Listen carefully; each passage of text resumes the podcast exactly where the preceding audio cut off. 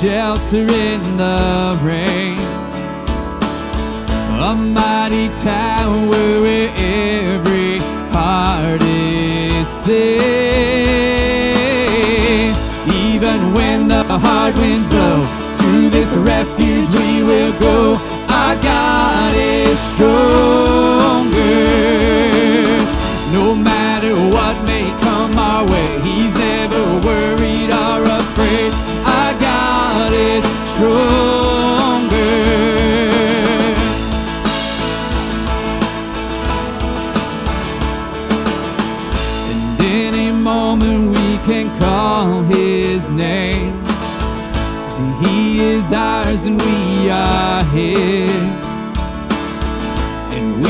Rejoice for we belong to Him.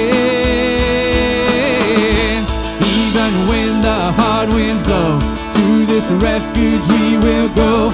Our God is stronger.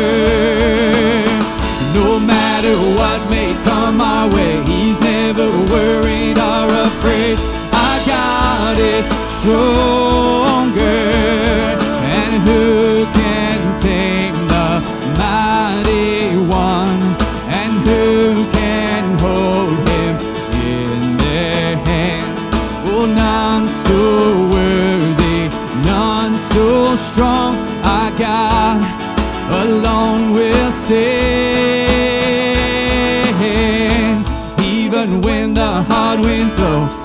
To this refuge we will go. Our God is stronger. No matter what may come our way, He's never worried or afraid. Our God is stronger. And even when the hard winds blow, to this refuge we will go. Our God is stronger. Matter what may come our way, He's never worried or afraid. Our God is stronger. Our God is stronger. Well, good morning, Carpenter's Way.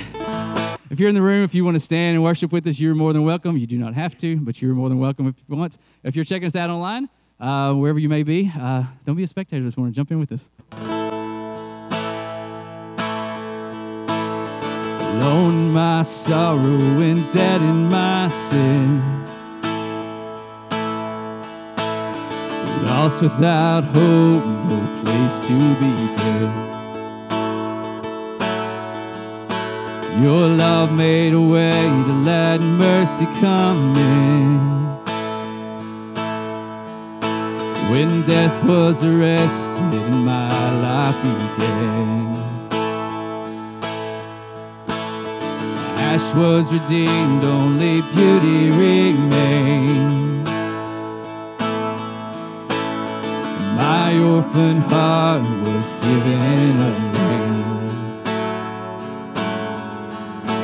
My mourning grew quiet and my feet rose to dance. When death was arrested, my life began. Oh, your grace, so free, washes over me. You have made me new, now life begins with you. It's your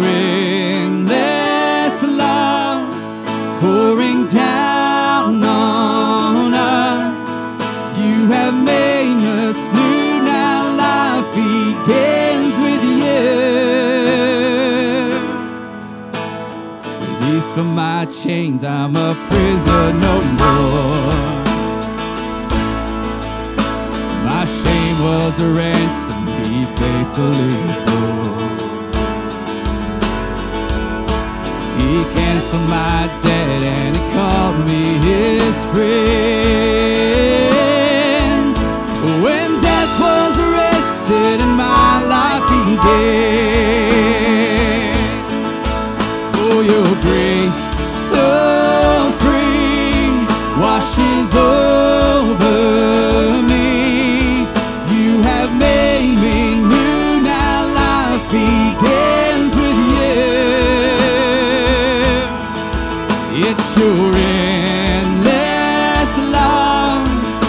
Pouring down on us.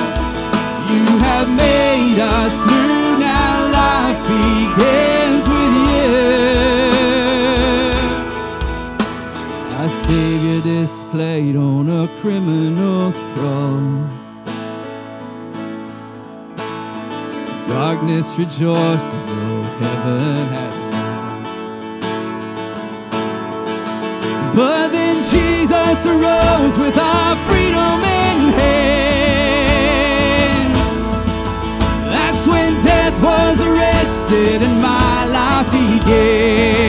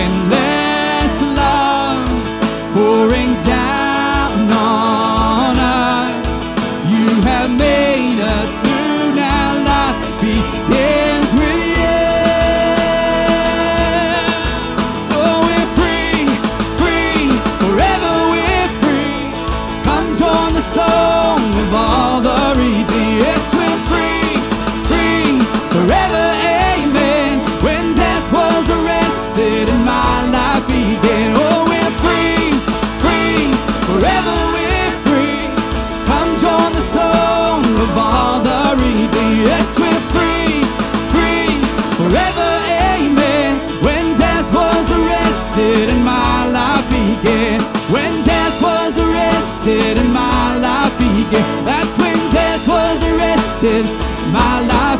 Yeah.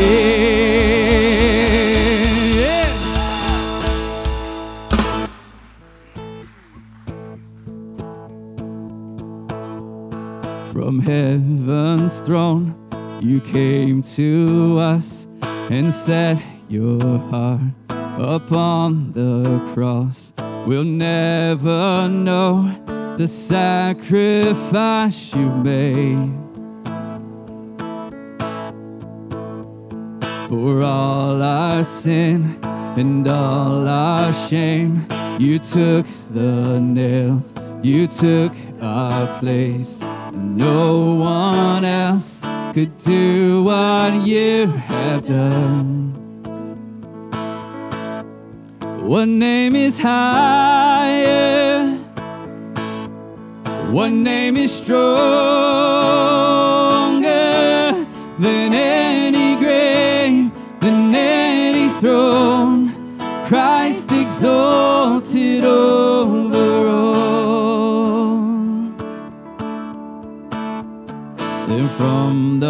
grave where death would die, you rose again and brought us life. You're reigning now, the Savior of the world. Oh, you're reigning now, the Savior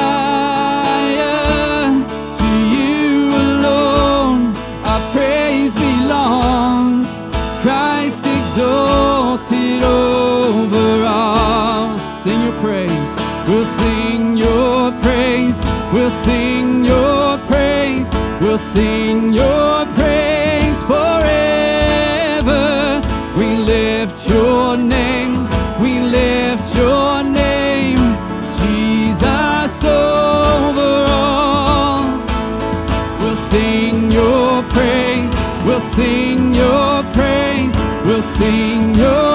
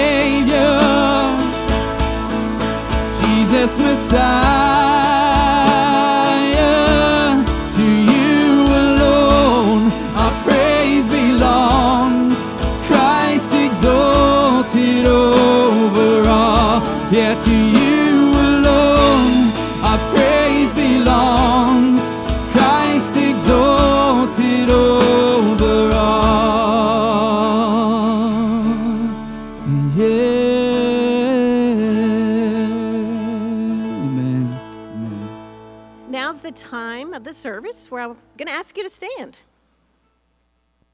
And we're going to read scripture together.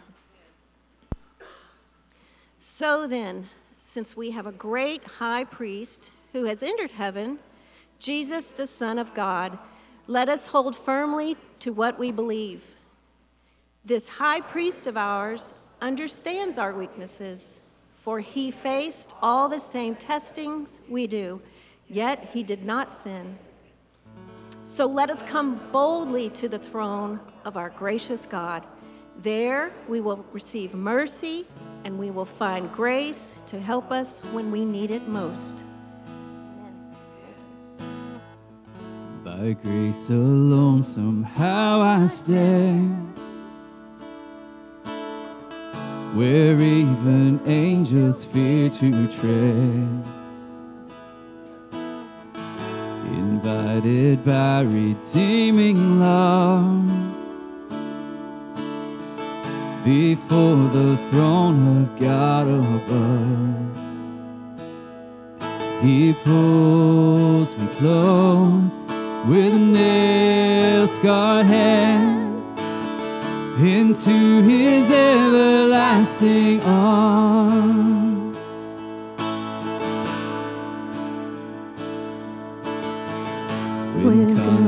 Condemnation grips my heart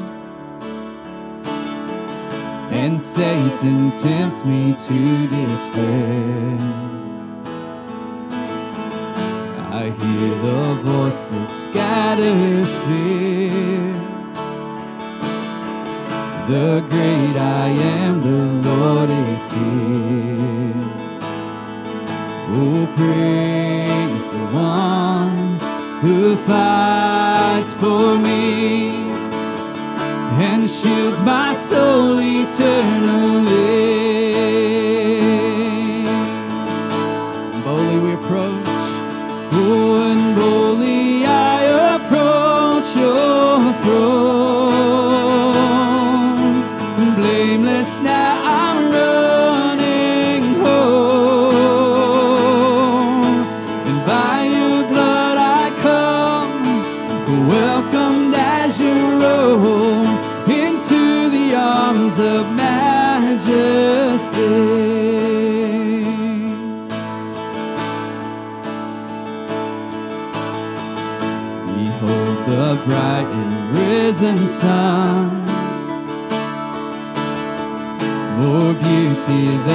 This world has known.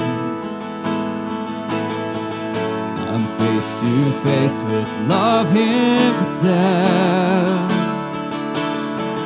His perfect, spotless righteousness. Oh, a thousand years, a thousand tongues are not enough to sing his praise.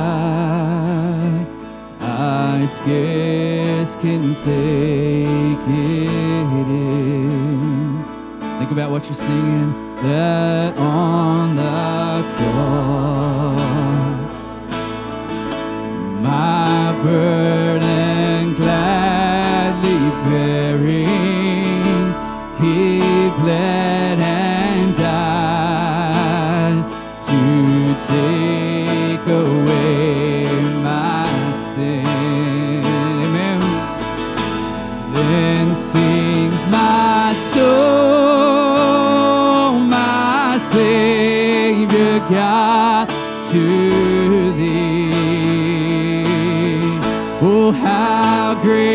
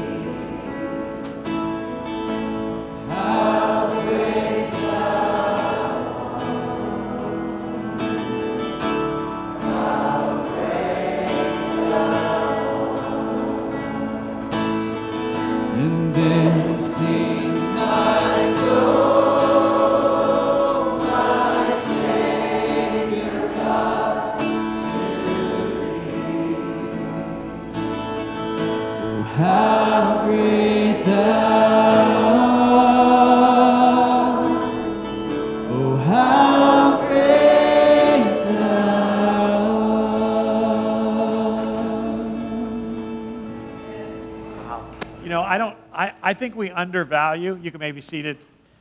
Uh, I think we undervalue just how powerful it is to listen to each other sing praises to God. Man, you sounded beautiful this morning. Uh, you ready, Jared? So we're going to, you never cease to amaze. You just jumped on the stage. This is, this is a classy joint. I've got a tie on today. You got, wait, let me make sure this is on. Oh, it's not on. There you go. Thank you, thank you. What?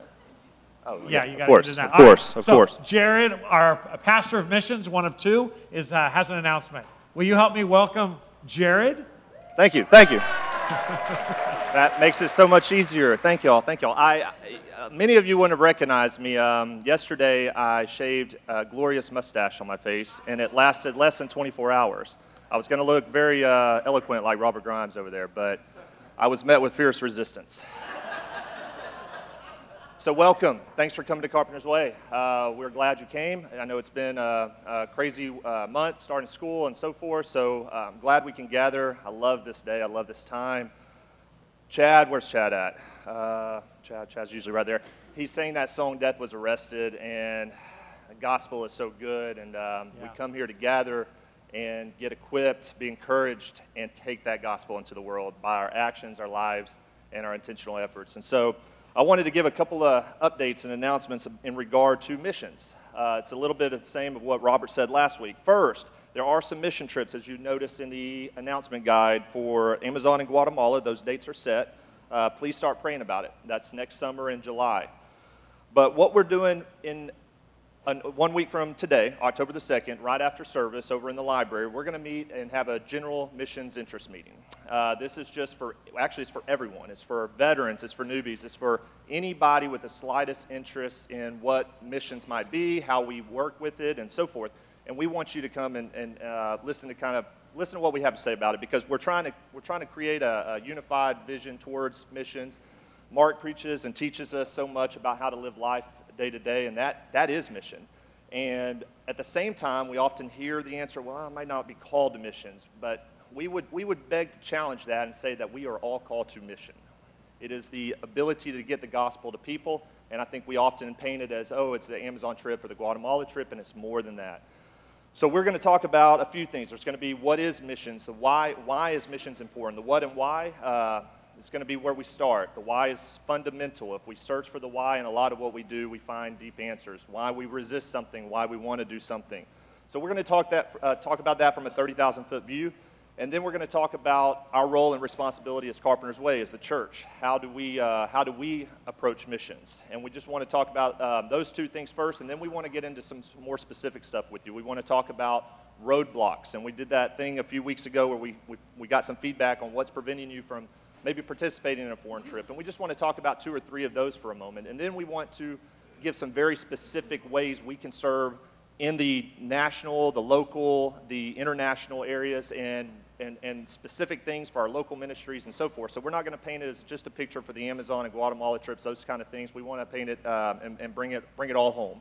And then last, we want to open that to some questions uh, if you have any. So please, uh, please put that on your schedule, and we would love to have you. Thank you.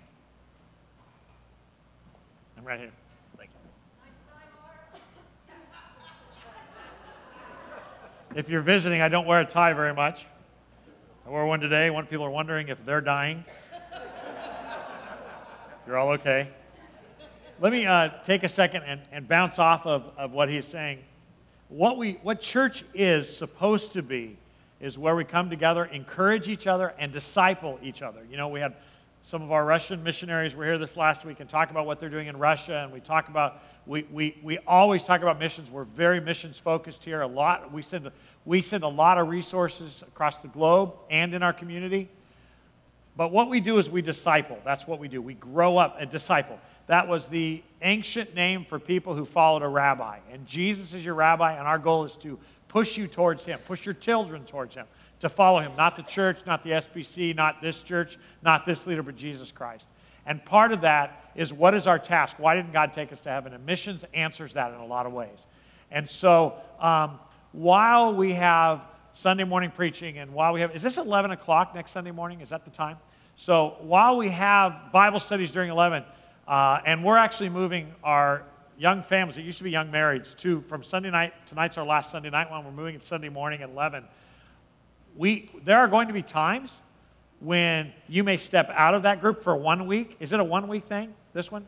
It's one week? So it's one week in the library, and if we have too many people, we'll move it into the worship center.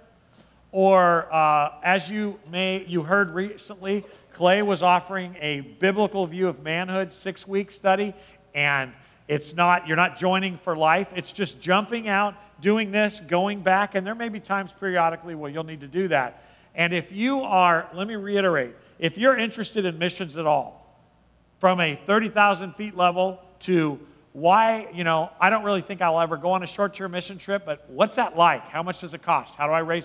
That's what this is for. So next week, if you are interested in missions at all, go to the library during the 11 o'clock hour. If you need to write your Bible study leader, let them know. If you're a Bible study leader, and you want to go, then bring your class, bring your flock, or find somebody else to teach for you. But we are not, 11 o'clock is not a sacred Bible study hour. It's an hour, another hour where we come together and we, we disciple each other, and that, that's what this is. And uh, we have a, two mission pastors and a whole mission team, and our goal is to engage every person that God has called together in missions at some level. And many of you are. Many of you guys are involved here at the local level, but here's a great informative time on what we're doing and why we're doing it. And if you have any questions, this, this is the avenue for that. I have a couple other things. Some stuff, some ministries that we have are behind the scenes so discipleship can take place. But I assure you, every ministry we have somehow points towards growing people closer to Jesus Christ. And I want to talk about one we don't talk about very much, and that's security. Uh, as you know, we do not live in safe times, right? And I wish I could tell you that it was safe in the church. It's not safe in the church. And so we have security. All of our children's workers up through high school. Adam, where are you? He was playing the drums. Did, did he and Chad both go to a different church this morning? I, but they, they don't. Uh, where's does Alicia's not in here either? My whole staff was at other churches this morning. So is Jeff back there? Hey Jeff, do do they do we do background checks all the way through high school ministry? So all of our all of our ministry leaders, I actually think most of you have done background checks because you serve in one place or another. But we do background checks, federal background checks on all of our workers. I know some people that freaks out. That's just smart. Uh, but another thing we do is we have accountability. Nobody's alone with the kids, but also we have security that watch the cameras all over the place every Sunday. And you're not aware of this, but there's quite a few times every year, not like every other week, but there's quite a few times where we have people who come into the church that need an extra watch and we find out that they need to be watched. That's our security team. Our security team are not people who are to wrestle down bad people. Uh, your weapon is we have policemen here that do, what, or do their thing. Uh, having said that, we need men or women. It seems to me this is a great ministry for men who are willing to serve on Sunday mornings or on Wednesday nights, watching over the church while we're discipling. And uh, it is time. This last year, we had a bunch of people sign up, and it kind of dwindled down as a lot of ministries do. So we're needing about 14 men or men and women to serve in this capacity. And if that is interesting to you at all, um, after the service, if you would just come up here, you'll get information. Um, this is led by Jack, who did not want me to mention his name, so I'm not going to say his last name is Stevenson. but uh, smile, Jack, because you're scaring me. Thank you. Gosh, he could. He's let me know on, uh, through the years as we've gotten close that he could kill me without even moving. So I'm just a little afraid of him. But Jack, Jack has a team uh, of leaders that watch over this church and watch over us so you don't have to watch over yourself.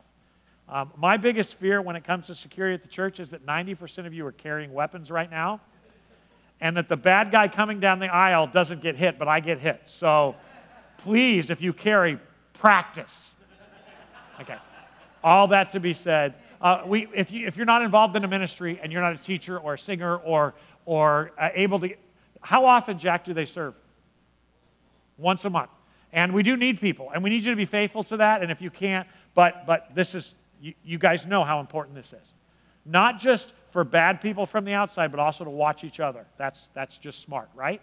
So uh, that's one of the reasons we've never had an incident, and thank God for that. Knock on. I don't have anything wood up here. Please knock on wood when you get home on your spouse's forehead. Not your own, Julie. Julie just knocked on her own head. That is not wood. It's Cecil's head that's wood. On my head. I'm wearing a tie, Julie. All right. Let me make sure I have I've mentioned. Uh, oh, there's a new members class coming up in October. I wanted to tell you about that. Oh, there's voter registration in the in the entryway. You'll notice we don't have an American flag up here. We're not telling you how to vote.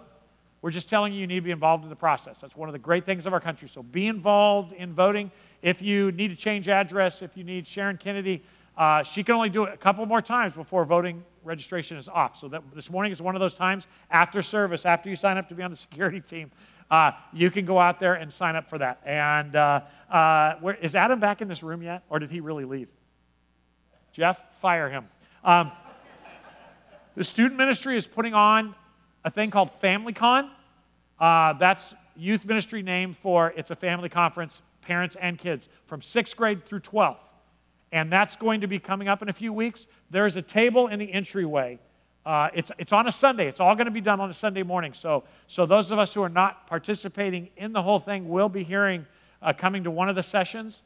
Uh, but uh, if you need information on that or want to sign up, there's a table in the entryway uh, for that. I know there's a, a, lot going on, but pay attention to what is relevant to you. So I think, I think that does it all.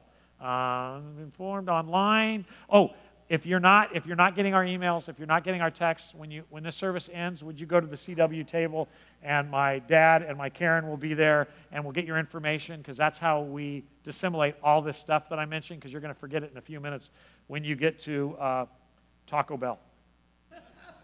Uh, that's it. That's all the. Okay, you ready? Okay. How do I? I, I want to set this up. This text. All texts are important. Every message is the best text I've ever preached, right? I say that every week. But there are some texts that are so important. They're so important, they will change how you look at the world. They will remove your anger. And we're all angry. I know some of you are thinking, I'm not angry.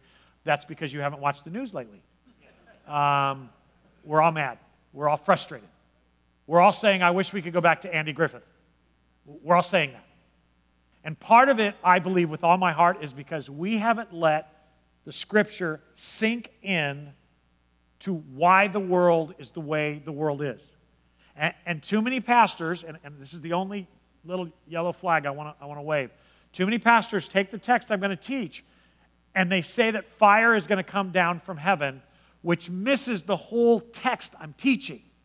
God's wrath is already being poured out against mankind. And it tells us you see it everywhere, and it explains what it is. And all that to say is, we're about to get into a super important text.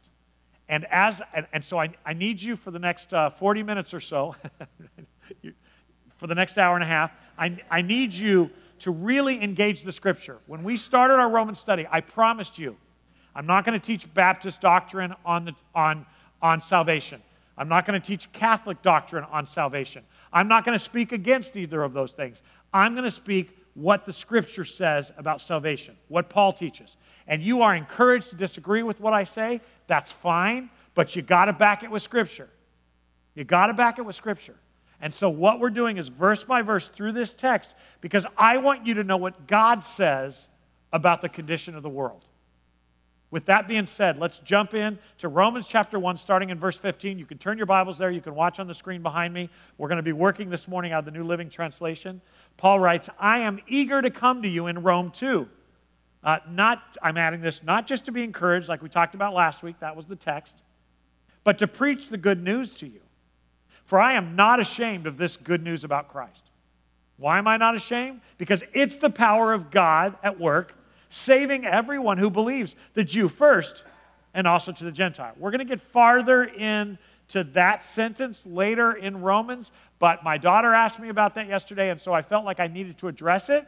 When it says first to the Jew, next to the Gentile, that's because Jesus came to the Jewish nation as a Hebrew, grew up there, and even for the first half, like a year and a half to two years into the ministry of the disciples, he told them not to go into Gentile communities, but to stay within the Jewish com- communities. And then when they rejected it, Jesus then said, Go to anybody who will listen. And that mirrored Jesus' parable, if you recall, of the, the, the, wedding feast, where he tells them to go out and ask the hired guests, invite the hired guests to come in. And when they are too busy to come or not interested in this wedding, he then tells the servants to go out and invite the lowly, the, the outcasts, the, uh, the rejected. And that's what this is talking about. The Jews got the gospel first through the law, through the promised Messiah, and then through Jesus himself. And then the doors were flung open. And having said that, even people in Nineveh in the Old Testament, under the Old Covenant, could be saved. But he's talking about where the message, the good news came. The Jew first, and also then to the Gentile. This is good news that tells us, uh, tells us how God makes us right in his sight. This is accomplished from start to finish by faith. As the scripture says, it is through faith that a righteous person has life. But God. Pause. Those two words, but God. A lot of us love, there's titles of service series, uh, message series. There are, there are uh, books written called But God. Uh, there are memes all over. I love it. And They say basically their theme is I love when every verse in the Bible that says, but God. Well, pay attention to this one. But God, who sent the good news through Jesus to the Jew first and then the Gentile, shows his anger. Oh, this is a but God we like to ignore. But God shows his anger from heaven against all sinful, wicked people who suppress the truth by their wickedness. Those are the people that anger God. You got to pay attention to every word in here. God's not angry at everybody, He's angry at those who suppress the truth by their wickedness. Verse 19, they know the truth about God because God has made it obvious to them. How, Paul? Well, ever since the world was created, people have seen the earth and the sky.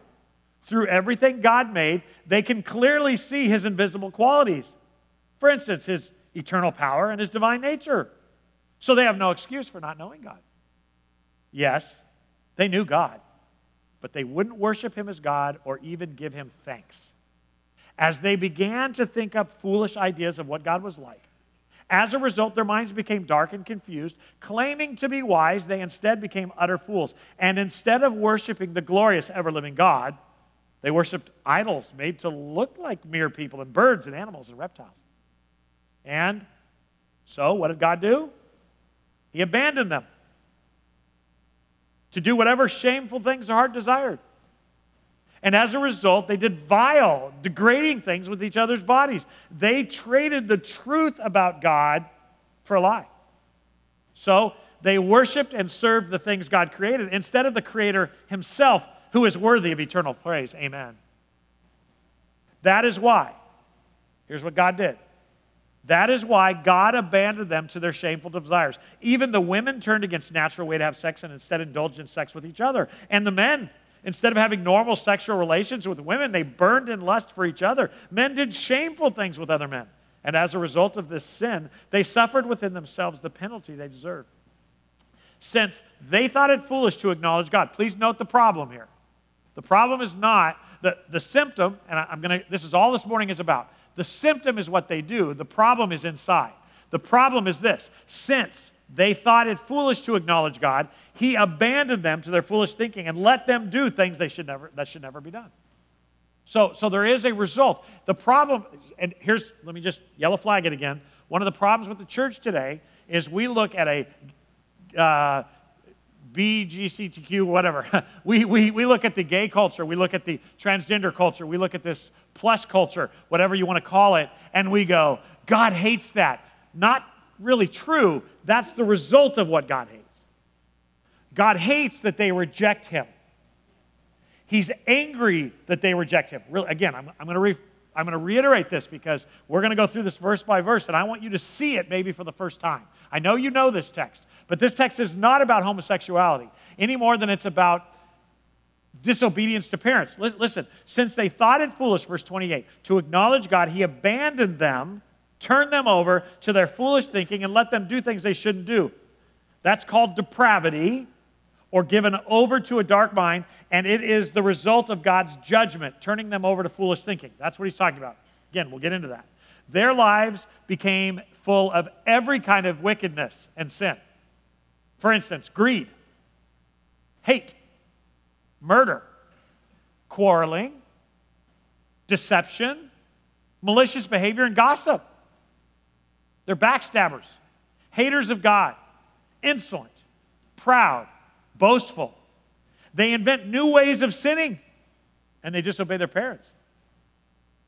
Wow.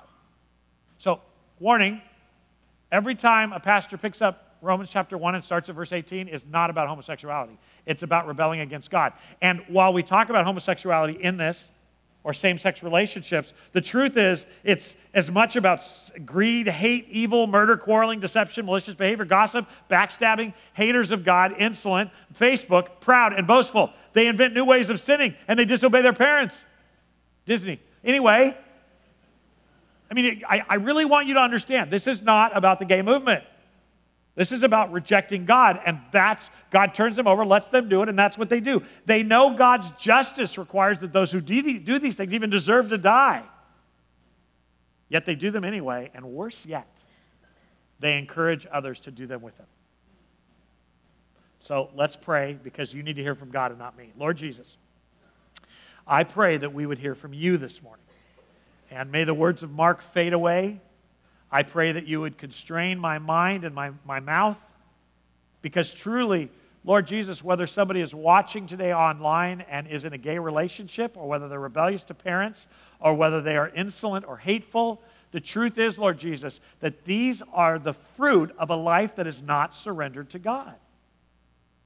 And Lord Jesus, above what I do and don't do, I need to address the issue with the Creator God. And so I ask you this morning to uh, let the words of my mouth be carefully sh- chosen, and I pray that those with ears to hear will hear. In Jesus' name we pray these things. Amen. From the human perspective, Paul had every reason to be ashamed of the gospel. Every reason. This is a guy who, who gave up much to follow God's call on his life. He was an incredibly rich, famous, uh, upward mobile Pharisee in the religious Jewish movement and actually had been given letters from the highest levels of Jewish religion to go and persecute followers of God. This was a guy who never had to worry about what to make, what to buy, how to buy it. This was a guy with access to everything. And yet, from his family's great wealth to the ridicule to being chased out of towns and sometimes smuggled out in the middle of the night to the constant badgering by Paul haters within the church who used his persecution to say that God did not call him to be an apostle, Paul gave up everything humanly valuable to follow Yahweh, to follow Jesus. And because of that, you could make the case that he should be ashamed of himself. People probably said that. Paul, everybody's ridiculing you inside the church, outside. I think he, we, we, believe he wrote 15. It may be more than that of the New Testament letters, but uh, with Hebrews, but he wrote 15. Of the 15, in 13, he starts the letters by defending his apostleship. He goes into why we can trust him. That is because people didn't trust Paul. The Paul we know of today, Paul was not the Paul back then. Every time he went into a church, somebody, when he, he crucified my brother, he had my sister arrested. He drugged my family in chains. Why should I listen to him? He may be saved, but he should not be leading. You can hear it. And yet, God called him to be apostle to the Gentiles. It wasn't just Paul, though, that should be ashamed of the gospel at this time, or could be, but it also were the people he was writing to. You see, Roman culture believed in a pantheistic view of God. In other words, it was philosophical and pantheistic. Each community had their own God, at least one, if not two or three. Each person believed in their favorite God. Everybody, in, you know, or philosophy. And the problem was, even Judaism had been eaten up in the Roman culture, much like India is today. You know, India doesn't mind if you're a follower of Jesus as long as you don't teach what Jesus taught. Because it was Jesus who said this in John 14, 6. I am the way, the way. I am the truth. I am the life. Nobody can come to the Father except through me. That is an attack on every other philosophical or religious thought in all of the world, in all of time. Leave that up there for a moment. For those of you who have never studied the teachings of Jesus, Jesus was incredibly exclusive. Everybody was invited to join his family, but only those who came through Jesus could join. No matter what they want, no matter what they feel, no matter what you like or don't like, the only way to have a right relationship with God, according to Jesus Christ, is Him. I am the way. I am the truth. I am the life and nobody comes to the Father except through me. That is offensive to every other religion in the world, especially a polytheistic religion, a multi God religion. Because when somebody comes in and says, I am the only way, you are rejecting their way. And it was so inbred in community. Those of us who have been studying culture on Sunday nights through a series of videos saw that Greek and Roman culture, and I mentioned this last week, let's say we are a traveling salesman. We made tents. If you went into a town to sell your tents, Ephesus, for instance, the first thing you had to do was get approval to sell your wares at the, at the trade market. Does that make sense? So you would go to City Hall, if they had such a thing, and you would get permission. How would you get permission? You would pay a tax to the God of Ephesus. You would give them alms, you would give them your wealth, and then they would give you permission. How did you know you were given permission? Because they would give you uh, either a hot coal from the altar of that God, or they would give you water from an altar of that God. They would give you something that you would then put into your store to say, We are part of this. Remember last week, and I want to thank you for all of the emails you sent me in text. I do know that that thing had one arm moving. For those of you here, you guys have any idea what I'm talking about? The little gold thing in Japan, Chinese restaurants? Yeah, I'm aware that's a bear and Buddha's next to it. But that, that's, that's how you knew what they believed. They were part of that. And if you would not pay an alm and take the coal, or pay an alm, or take the water, or take that little trinket that gave you permission to sell after you have paid homage to the false God, you couldn't sell in that community. So you would go broke. So you would be having a difficult time. You would have to go somewhere else to trade your wares, probably outside of the city. It made life incredibly difficult, just like it's going to during the tribulation period. But, but I want you to understand that above all that, your family would be mad at you. Well, how are you going to take care of your children? How are you going to? It cost them everything to follow Jesus. And Jesus said, I'm the way. You couldn't grave on a curve. You couldn't decide to do it another way. Jesus was exclusive while inviting everyone. And that was something that they could be ashamed of easily in the flesh which is why Paul begins the theological meat of this letter with I am not ashamed of the good news about Christ. Why? Because it is the power of God at work, saving everyone who believes the Jew first and also the Gentiles. What is this good news that he's willing to be ridiculed and impoverished and lose everything over? This good news tells us how God makes us right in his sight. Wow. I can be made right with God. Even the religions of the world don't tell you that how you can be made right with God. They tell you that if you do this, you may be please God, and He may overlook your foul, your your uh, your weaknesses. But this actually, this good news comes from God, and it tells us how He makes us right with Himself. Please note, and we'll get more theologically into this as, the, as our time goes in Romans, but it is God who makes you right with Himself, not you. The only thing, well, it'll say it in a moment. This is accomplished from start to finish by faith. It's not by becoming moral. It's not by wearing a yarmulke. It's not by being circumcised or even baptized. You are made right with God through faith. As the scriptures say, he's talking about the Old Testament, even, even the Old Testament talks about it is through faith that a righteous person has life. I'm reaching forward to our study later, but, I, but those of you who won't be with us, I don't want you to miss this. Salvation is through faith in Christ alone. It's not through faith in Christ plus Republican voting. It's not faith in Christ plus baptism, plus church attendance, plus moralism. It is through faith in Christ alone. That's how a person goes from death to life. It is a gift of God. And it even tells us in Ephesians why it's this way because God doesn't want you thinking you did it. It is not our job to save ourselves. It's not our job to save the world. It's our job to spread the good news. That's one of the things about missions that we often forget. My job is not to reach the world for Christ. My job is to tell the world that God wants to save them. If they reject that, that's between them and God. But my job is to be so overwhelmed by the good news that you can't keep me quiet about it. And this good news is about how God makes us right in His sight. And how does He do that? By faith. It is through faith that a righteous person has life. Well, you might wonder, why would they hate us or shame us for such a wonderful message, even if they choose to personally reject it? Well, 1 Corinthians 1 tells us that. The reason they hate us, the reason it could be seen as shameful, the reason it's difficult for us is the message of the cross is foolish to those who are headed for destruction.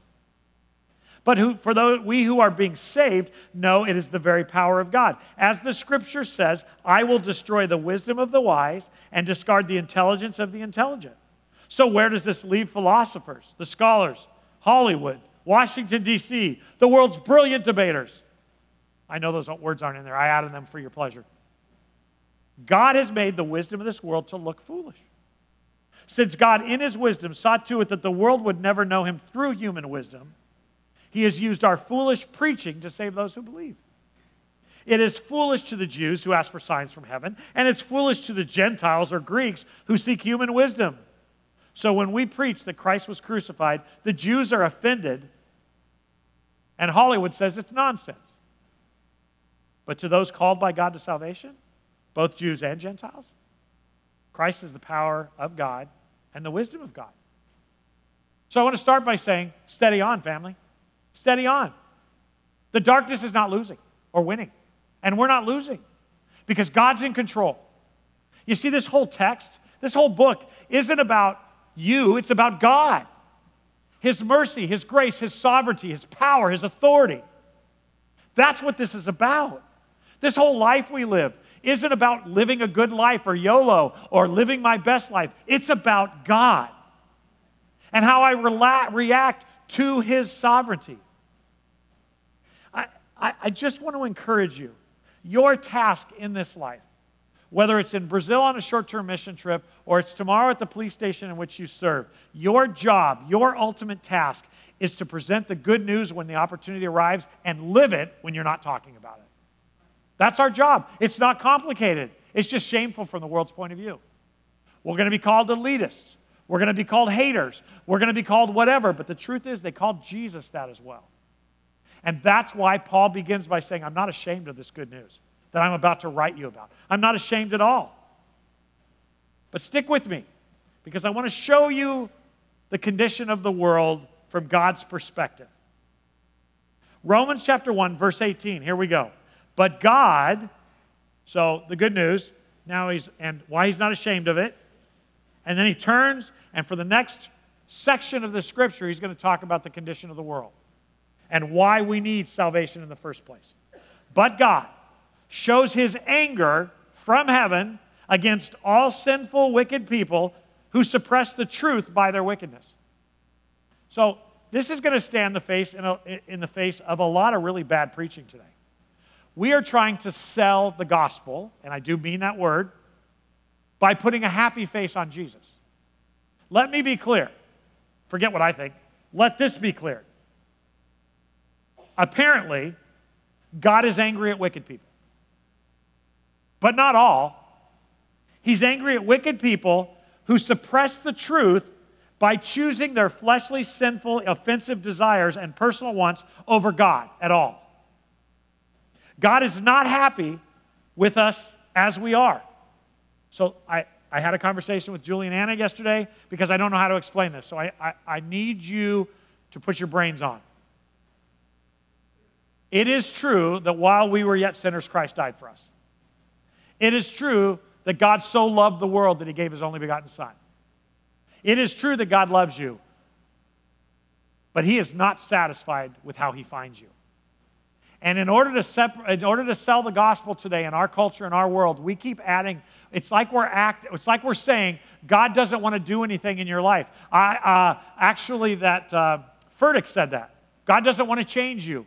Furtick needs to read the Bible because the truth is God came to save you, and then He left, having said, "I've got to leave." The disciples like, Why are you leaving? I've got to leave so that somebody greater can come and impact you. And he was talking about the Holy Spirit. And the Holy Spirit comes to live within us and he transforms us from top to bottom. This is not about God. It is about God loving you, but it's not about God liking you as you are. You're not good enough. You're not worthy enough. You're not the testimony He wants you to be. You still live by your flesh. God wants to transform us. And the lie of the church today is you're fine. No, you're not. Otherwise, you wouldn't need to be redeemed or saved or forgiven. And once you're forgiven, we were taught, for the most part, that this is salvation from hell, which it is. But it is also salvation from self. And I think that we have written that off. That's what this text is about. God is not happy with us as we are. No matter how many skinny jean, cool school, uh, cool shoe pastors tell you that, He's not. God is offended by our sin, and He's even angry when we realize that we're accountable to God and we just say, So what? I was born this way, I'm going to feed myself this way. Whether you are a follower of God or not, you can't be a follower of God if you reject His standards. You're not saved by accepting his standards. You're saved by agreeing with him that you're a sinner. And then if you get saved because you realize you're a sinner and he's the only one who can save you, and you go on sinning, what have you been saved from? You really didn't believe it. You see, getting saved or being adopted into the family of God is not a magical thing that happens if you say the exact words you're supposed to. It's a transformation of heart. I realize I'm in trouble. Who's going to save me from myself? Jesus Christ. But if you don't realize you need saving, I don't know what you're doing. You're just joining a club, which may explain a lot of our churches. Some under the guise of Southern Baptist, some under Catholic, but we become, or, or whatever else, but we become this club that agrees on God, but doesn't agree on us. And that's why this text is so important.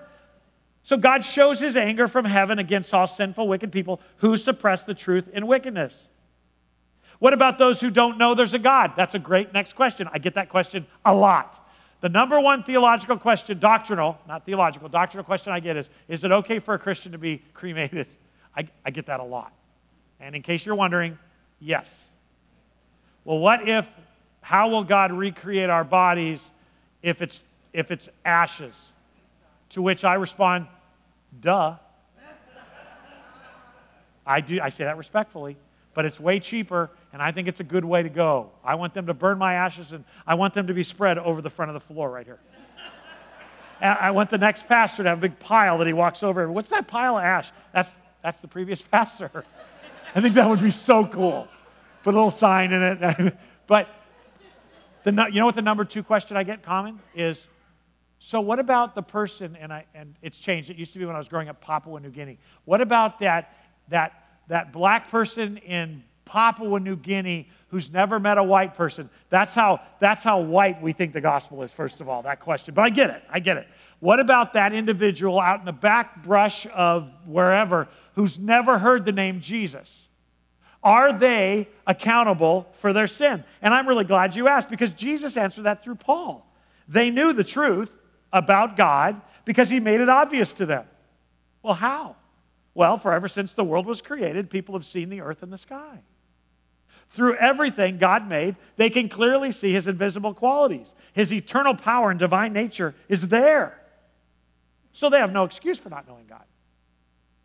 And our flesh, who wants to work, argue with God, the same flesh that says, when I get to heaven, I'm going to ask God why he made my hair green. That arrogance says, well, that's not enough. So, first of all, let me say this. Let me address this. There's no one who doesn't see the fruit of God's existence in creation. They may deny it's God, but there's no one who doesn't see it. When you look at the Milky Way, and I'm not talking about the candy bar, when you look at fire ants, it, it's, I didn't grow up here, so fire ants, I hate them, but they're pretty awesome. I mean, I can't help, even now, after almost 18 years, kicking a fire ant hill and running. They go from like zero to 100 billion in about an eighth of a second. You can't look at all of this stuff and not go, that, that's not just chance. That's, it's too, I don't know how any surgeon doesn't look at the intricacies of the heart or the atom that they can't explain to some degree. What keeps it pumping? Well, electric things from the head. I'm, I hear Kevin gagging over here on his coat, uh, coffee. But you keep going, and there's a point at which you go, Well, I, I, we don't really know what causes that, but it works. So we just repair the things that don't work, and we just let God be God. The truth is, there is no such thing as an atheist. There's deniers, but there's no such thing as an atheist. I'll get back to that in a few minutes. But let me be clear on verses 19 and 20. Everybody is accountable because everybody has seen the signs of God's fingers. And actually, in Genesis chapter 1, it tells us, it tells us that God put the lights in the sky, the stars, the sun, the moon, as signs. It's almost like they point to Him. Look higher. God is there. This is such an important theology. This is such an important theology that next week Zach is going to take the pulpit. I told you that we were going to share the pulpit with this and I was going to teach the verse by verse stuff, and then eventually, and then, and then when we get to a section where a doctrine needs to be taught, he would take the pulpit. And so next week, Zach is going to take the pulpit, and he's going to teach you about what we call revelation. How has God revealed himself to mankind? How has he done it? Because the scripture talks all about it. And, and you may be sitting here this morning, and, and actually, probably most of you are, and thinking, yeah, but just seeing the sun and stars and even knowing there's a creator doesn't make you saved. That's absolutely true. But I want you to know that Jeremiah 29, throughout the Psalms, and Jesus himself in Matthew 7 and over and over said, Those who seek me will find me.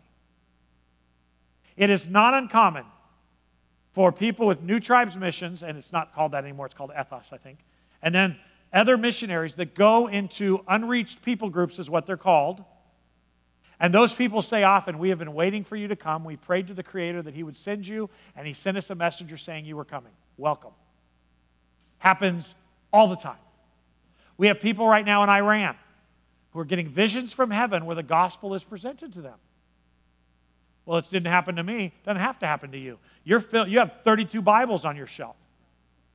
You have, uh, you have Christian TV that's only 90% heretical. The rest of it's the gospel. You can laugh. I'm just teasing. I'm going to offend everybody today, including myself, so just take a breath.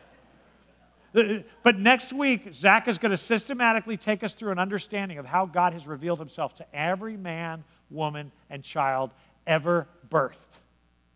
Because that answers in Scripture. And what we're doing here at Carpenter's Way is we are loading your gun for the lies of the Lucifer. You know, at the end times, and if it is in our lifetime, it tells us that when the Antichrist comes, before the Lord raptures us, if he hadn't taken us out, even the church herself would be deceived. Our job as elders is to make sure you are indeceivable. And so we're going to take the time through this study to do that. And next week, Zach's going to do that unless he, he stinks it up, at which time we're going to thank him.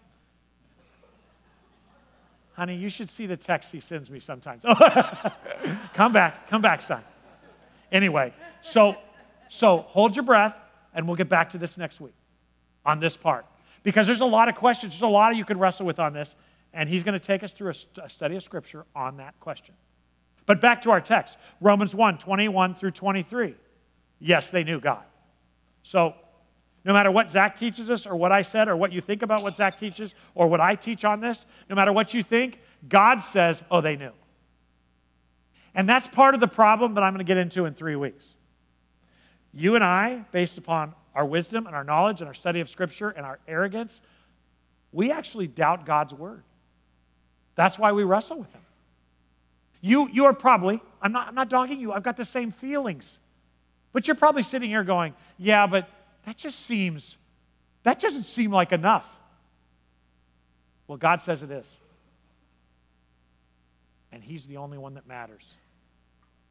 You see, as, as, as we look and this pendulum has swung from our grandparents who feared God with capital F E A R to our intimacy with God, the song we sang this morning, which is on point, I boldly approach. In the middle is where truth is. He's still God, even if he's my daddy. And God says they knew God through Paul, but they wouldn't worship him as God. Now, please pay attention to what their sin was. They wouldn't worship him as God or even give him thanks. So he's not saying they wouldn't be saved. He's simply saying they don't even accept him or acknowledge him as God. Some of the other translations use the phrase not worship. I think that's kind of confusing to our English minds. But it isn't even worship, it's just acknowledging that he's God or that he's there. So their sin is we don't believe that, we just reject it. They wouldn't acknowledge him as God or give him thanks. And, and as a result, they began to think up foolish ideas of what God was like. As a result of not acknowledging him as God or divine or superior or in control, they think up foolish ideas of what God is like. It's not like they reject God, they just make up their own gods. As a result, their mind becomes dark and confused. Claiming to be wise, they instead become actually utter fools. And instead of worshiping the glorious, ever living God, they worship idols made to look like mere people or birds or animals or reptile. So everyone looks up in the sky and says, Wow, something bigger than me, put that there. But rather than seeking him out so that they can make amends with him, forget whether until you don't even have to know by faith. We're talking about people simply acknowledging that there is something more powerful, something sovereign, something you must bow the knee to. And, and instead of going and figuring out, okay, he's there, I don't want to tick him off, who is he?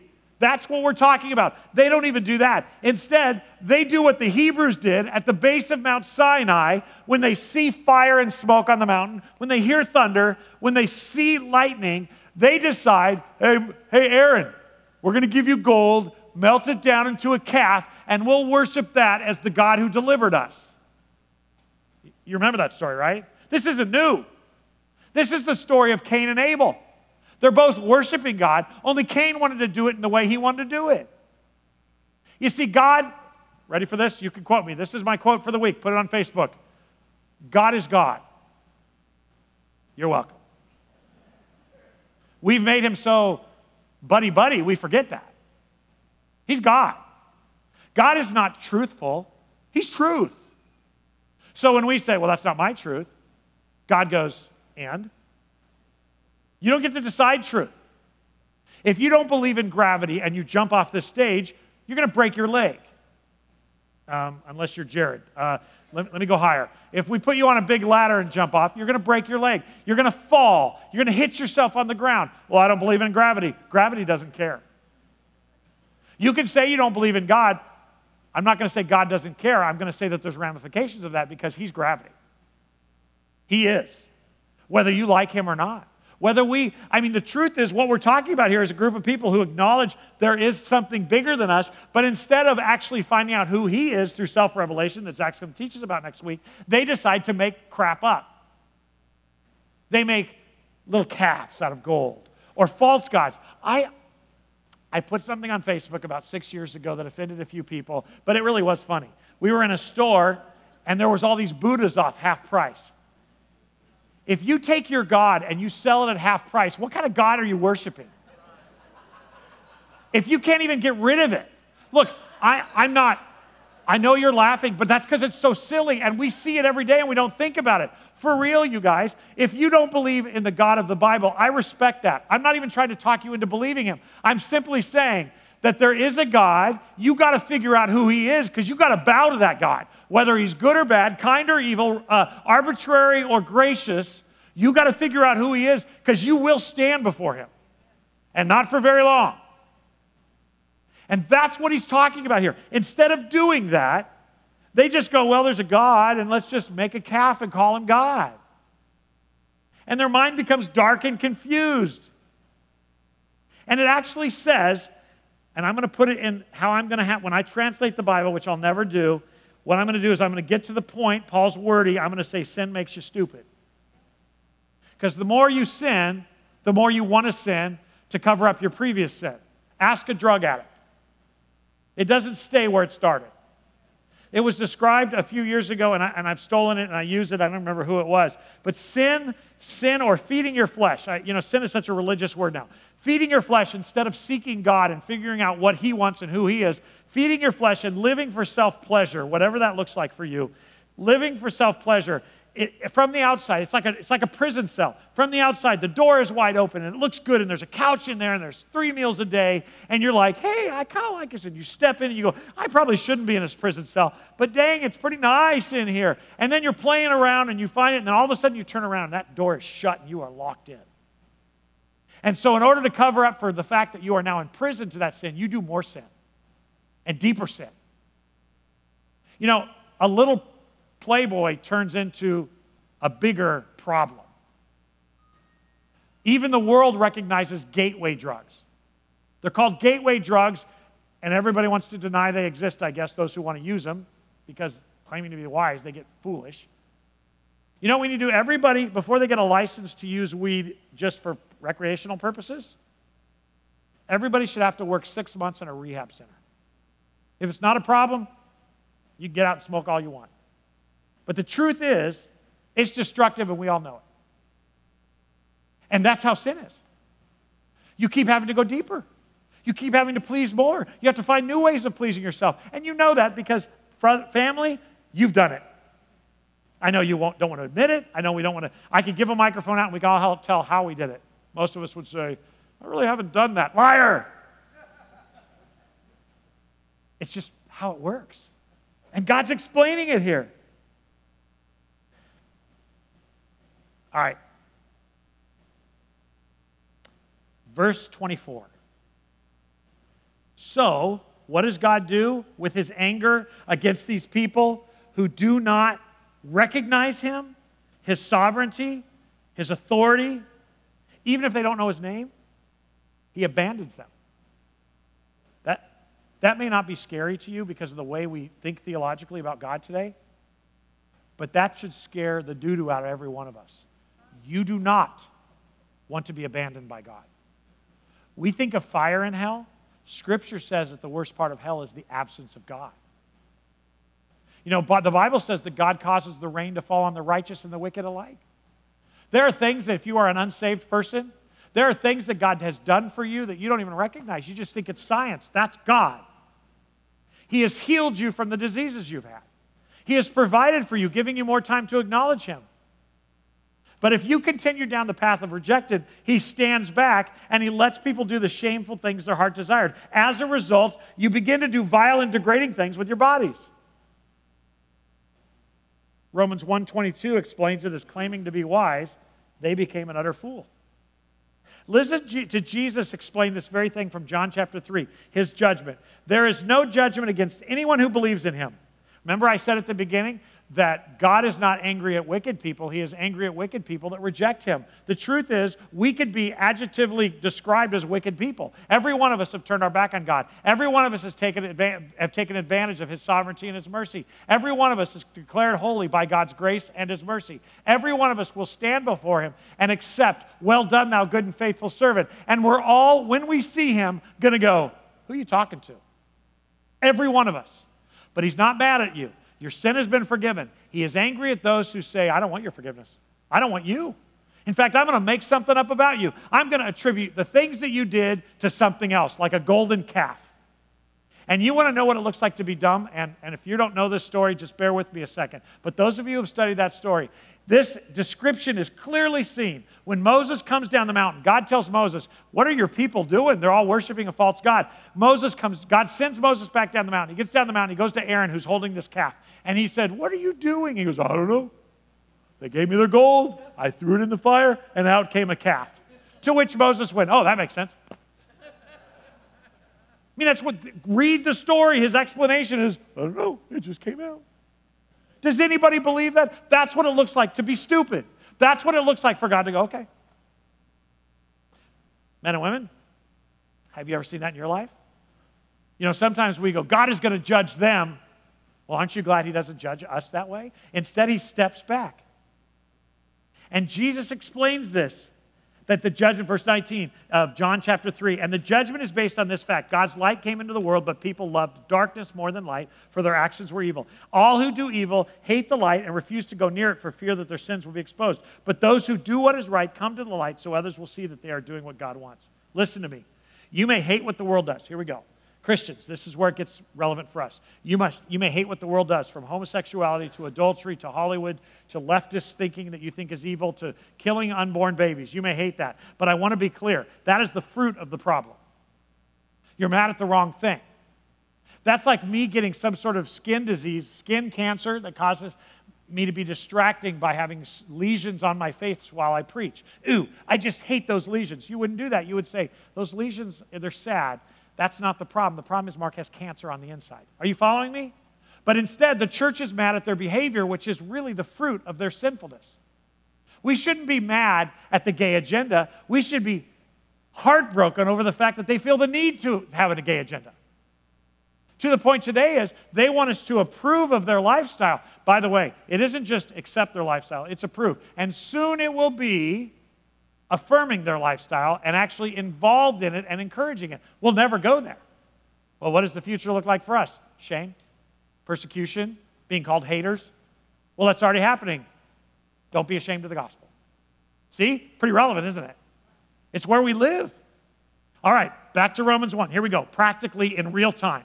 What does it look like? So God abandoned them to do whatever their shameful hearts desired. As a result, they did vile and degrading things with each other's bodies. They traded the truth about God for a lie. They worshiped and served the things God created instead of the Creator Himself, who is worthy of eternal praise. That is why God abandoned them to their, their shameful desires. What are examples of this abandonment? Of these shameful desires, women turned against the natural way to have sex and instead indulged in sex with each other. And the men, instead of having normal sexual relationships with women, burned with lust for each other. Men did shameful things with other men, and as a result of this sin, they suffered within themselves the penalty they, des- uh, they deserved. What's the penalty they deserve for the rejection of God? Here it goes. Since they thought it foolish to acknowledge God, He abandoned them to their foolish thinking and let them do things they should never do. Uh, actually, the Greek says, turn them over. So, just so you are clear here, if we're studying God's word and not our opinion or niceties, it actually says in the Greek that God turns them over to a dark thinking. In other words, He picks them up and puts them here. That is God's wrath. What you're seeing in the news today is the wrath of God. God's wrath isn't fire from heaven, that's what comes next, right? That's hell. This is the pre wrath wrath. The pre wrath wrath, I'll get there in a moment. What verse am I on? 28. I'm rounding third here. Where am I? Since they thought it foolish to, oh, they are backstabbers, haters. I'll just read it off the screen. Haters of God, insolent, proud, and boastful. They invent new ways of sinning, and they disobey their parents. They refuse to understand. They break their promises, are heartless, and they have no mercy. They know God's justice requires that those who do these things deserve, deserve to die, yet they do them anyway. Worse yet, they encourage others to do them. Does that sound like today? I mean, but we get frustrated at what they're doing, and this text is significant to us because it tells us why they're doing it. You see, the problem isn't homosexuality or disobedience to parents or Disney endorsing that or school systems or CRT. Those aren't the problems. Those are the result of the problem. And the problem is they never want to know God. That's the problem. And I want to say that this text, this passage has been badly referred to so often. It's not about homosexuality any more than it's about rebellious children or gossips. It's about God's wrath being poured out on people who refuse to bow to Him as the Creator God, giving Him the worship and respect and honor He demands. Their actions are, in fact, God's judgments on them. They stands back and said, if you want to go down this route, I'm going to let you. And at some point, He actually picks them up and puts them in the fire of their self destruction. Well, I don't believe God's like that. That's okay. That's okay. Then you're doing the very thing it's talking about. You see, we're not at war with the world. We're not at war with the world. We're here to tell about the good news. And what's the good news? God's got a better day. You want to know modern day examples of this? Last night, somebody goes into Pizza Hut in our town on Timberland, of all the places you can rob, and shoots somebody and gets no money. In case you're wondering, that isn't just a crime, that's a dumb crime. What, you don't agree with me? That Pizza Hut? I've eaten there a hundred times with you. It's a lousy Pizza Hut. There's better places in town to rob in the middle of the night. It's just dumb. Why that Pizza Hut? Because you're dumb. Sin makes you stupid. How about other examples? How about men claiming to be women and women claiming to be men? If you walk in here today and you say, I'm a rock, and I laugh with you, and you don't laugh, and you say, No, really, I'm a rock. And I go, This joke is not really funny. What, what are you saying? I'm a rock. I'm a, I'm a rock. I'm a rock. I'm a rock. At some point, I'm going to call Jack over to watch you while I get the uh, uh, EMTs to come pick you up because you're not a rock. You're not a rabbit.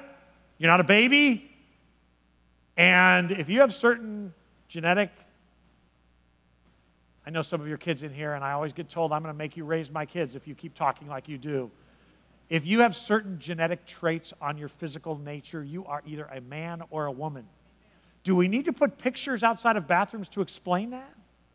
It is insanity. That's what this text looks like. How about it also? You know, another example is the mutilation of a child's body because that little boy wants to play with dolls, and therefore parents want to reconstruct his created body that God made to call him a girl. That is insanity and it's evil. The inability to say if someone's a boy or girl. Making being a man who protects and provides for his family something evil making your race something evil. And some of you might be thinking, well, it's payback. Payback doesn't fix anything. It is such a crazy time in history where men who built these amazing cities and these amazing machinery over the past 200 years are being castigated because they want to make more stuff. You know what's really stupid? All right, remember, I'm conservative by nature, so those of you who are not, please filter.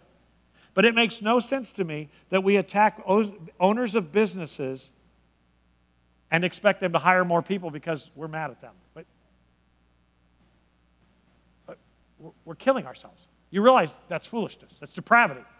Rejecting God, how about this one? Rejecting God while believing aliens are probably going to infiltrate this planet. You can laugh because it's depraved thinking, it's tragic, it's foolishness. How about thinking that the resolution to a crime is to simply say that that's not a crime?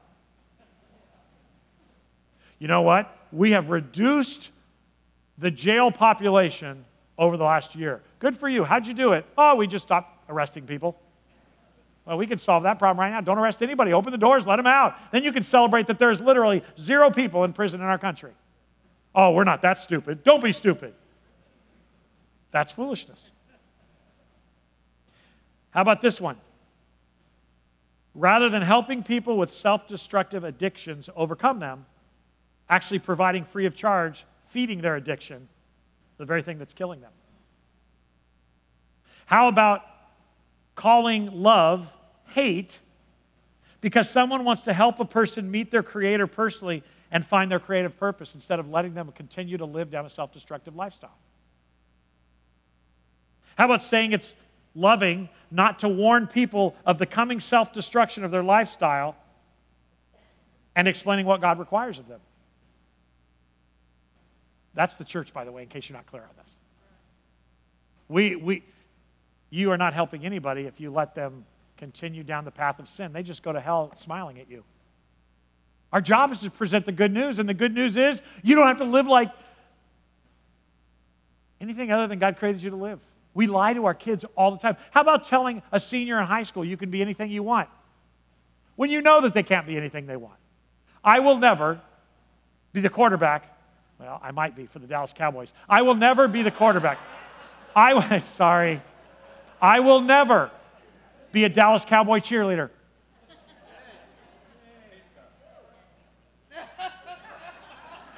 That is not very nice. I just want you to know I'm kind of sensitive about that.